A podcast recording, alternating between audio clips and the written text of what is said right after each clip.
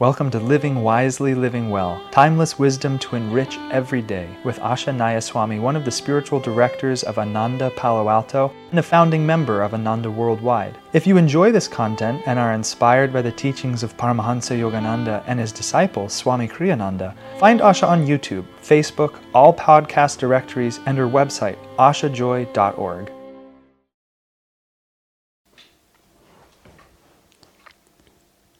Living Wisely, Living Well, May 7th. The color orange suggests fire. It helps one to generate enthusiasm for destroying all desires and attachments. It can also be irritating, however, especially if one tends toward placidity. And orange can feed a tendency to cry out to people, Look at me! Think of workers on the roads they purposefully wear orange to be noticed so that cars won't hit them. Well, this is fun, all of these colors of the rainbow that we're working through now. Orange, the color orange suggests fire. Traditionally in India, the color orange has been the color of ultimate renunciation. The sannyasis all wear gerua, it's called, but that's named for this clay that they used to use to dye the clothes when natural dyes were the only thing available. When um, Adi Shankaracharya, who was a great um, sage of the past, Swami Kriyananda, proposed that he was actually a former incarnation of Yogananda, he organized the whole Swami order in India some many, many millennia ago. Yogananda talks about it in Autobiography of a Yogi. And at that point, orange, I believe it was then, although now that I say that, I'm not sure if Adi Shankaracharya actually created that or not, but certainly from that time, orange was the color of those who had renounced everything and were living for God alone. And the, the fire that orange represented was to burn up all material desires and to burn attachment and identification with the ego itself.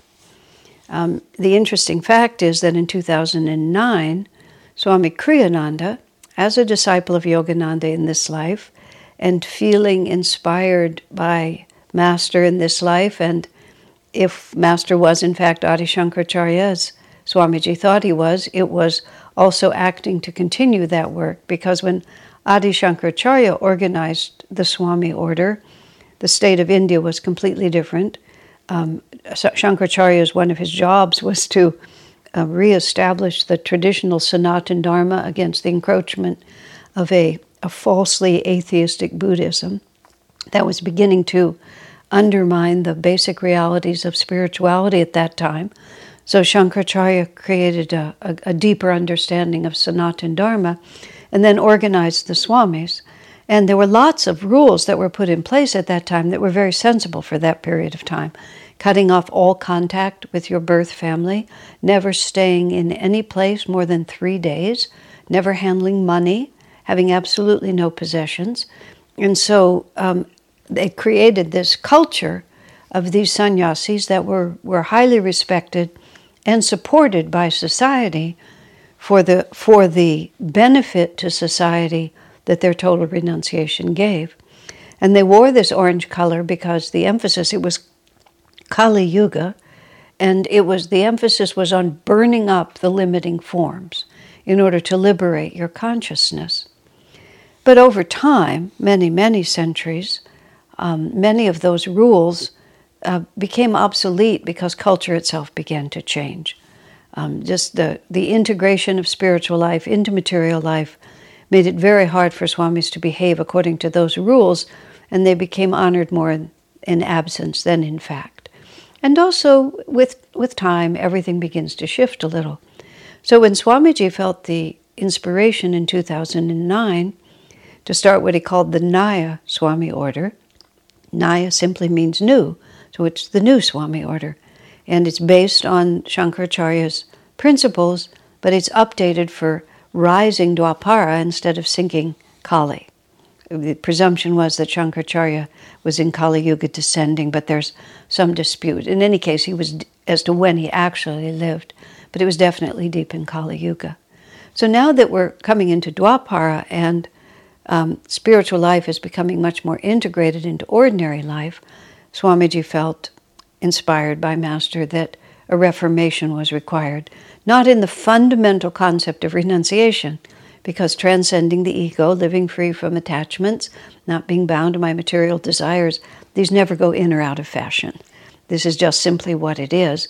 But to relax some of the strictures, including going back to the ancient Vedic idea where marriage itself was not an obstacle to renunciation. So, one of the changes that Swamiji put into place was that married couples could become sannyasis together without having to renounce their relationship to each other. Now, the uh, Swami's life is above physical um, inter- physical relationships, so the celibacy aspect of the sannyas order remained, even if people remained in marriage. And so Swamiji felt the color orange was not suitable there, and he shifted it to the color blue.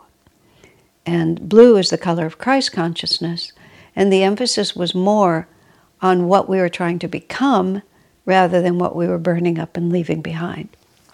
Since we, a few days from now, we're going to talk about the color blue, I'm just going to leave the color blue aside at this point.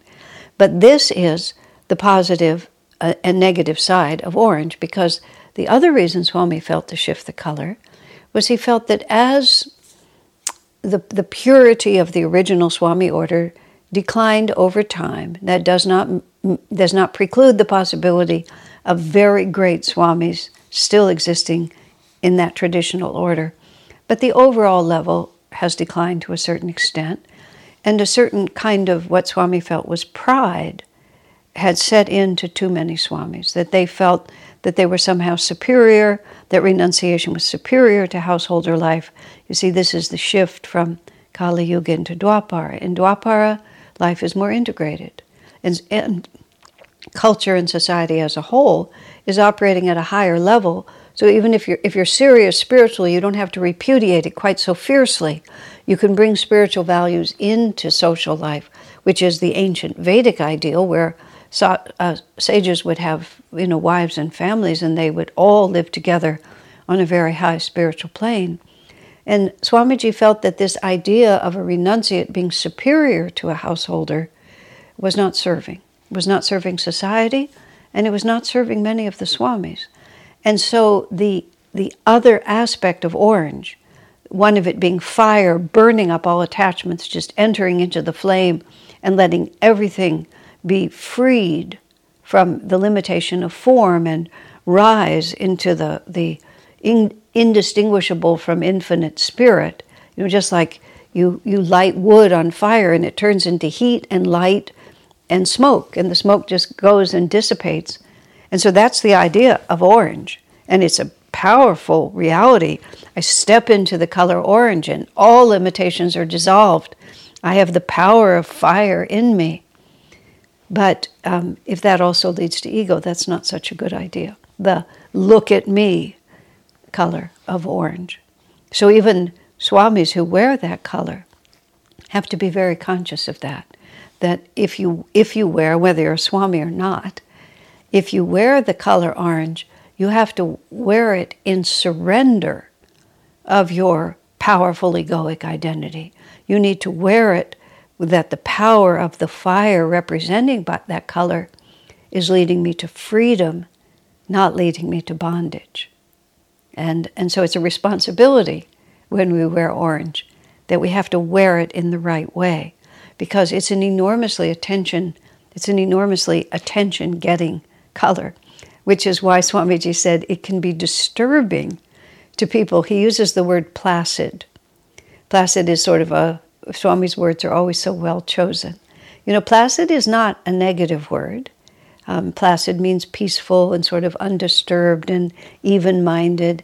It can be even minded, but placid can also mean low energy. Or let me phrase it differently People can be placid for many reasons. People can appear placid because they're extremely dynamically, inwardly calm, and therefore they move through life very placidly because nothing disturbs me. Whatever happens, I'm just ready for it, and I just I just don't mind. I'm perfectly happy to be here. Um, I witnessed Swamiji on two different occasions when he was um, in, in front of the public. One, he was actually speaking, and one, he was just sitting in a line with a number of other spiritual teachers at a program that was given. and he was on a, a stage, a platform, a raised platform on, on, uh, on the floor level, but a raised platform. And in that case, there was a line of spiritual teachers at what they called the Meeting of the Ways, these events they had in the 70s in, in uh, San Francisco when there was a lot of spiritual energy breaking loose.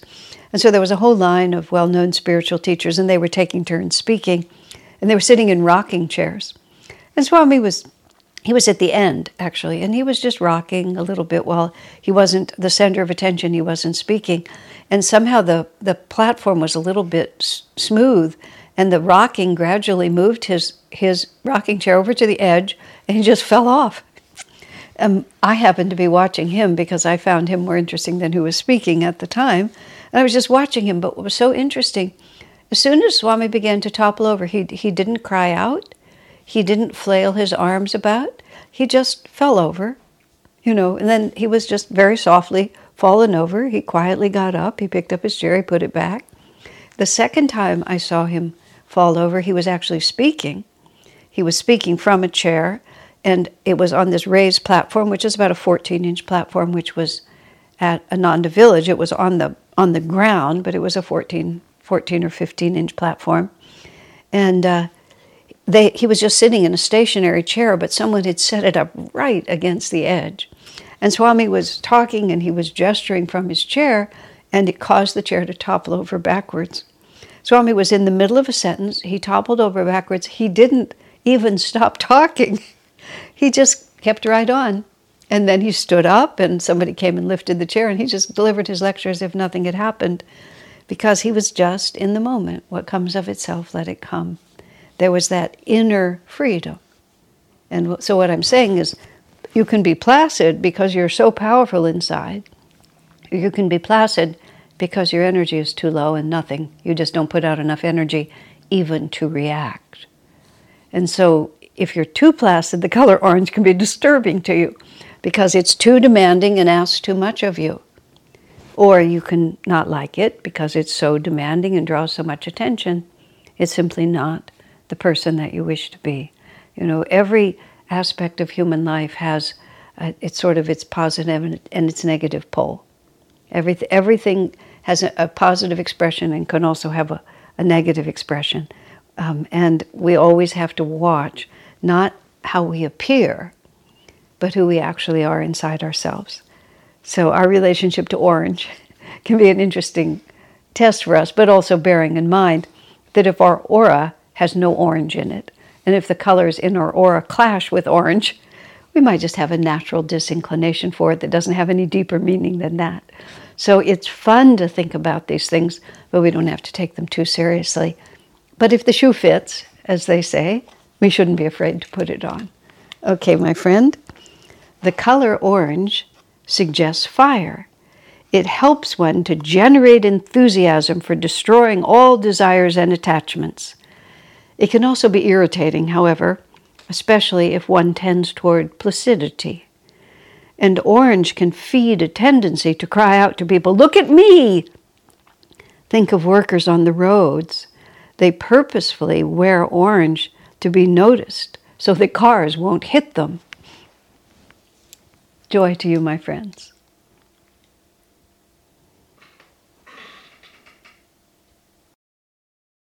Our work is made possible by inspired listeners, so if you feel to support Asha, you can make a one time donation or, for unique members only content, subscribe through Patreon. Blessings and thank you.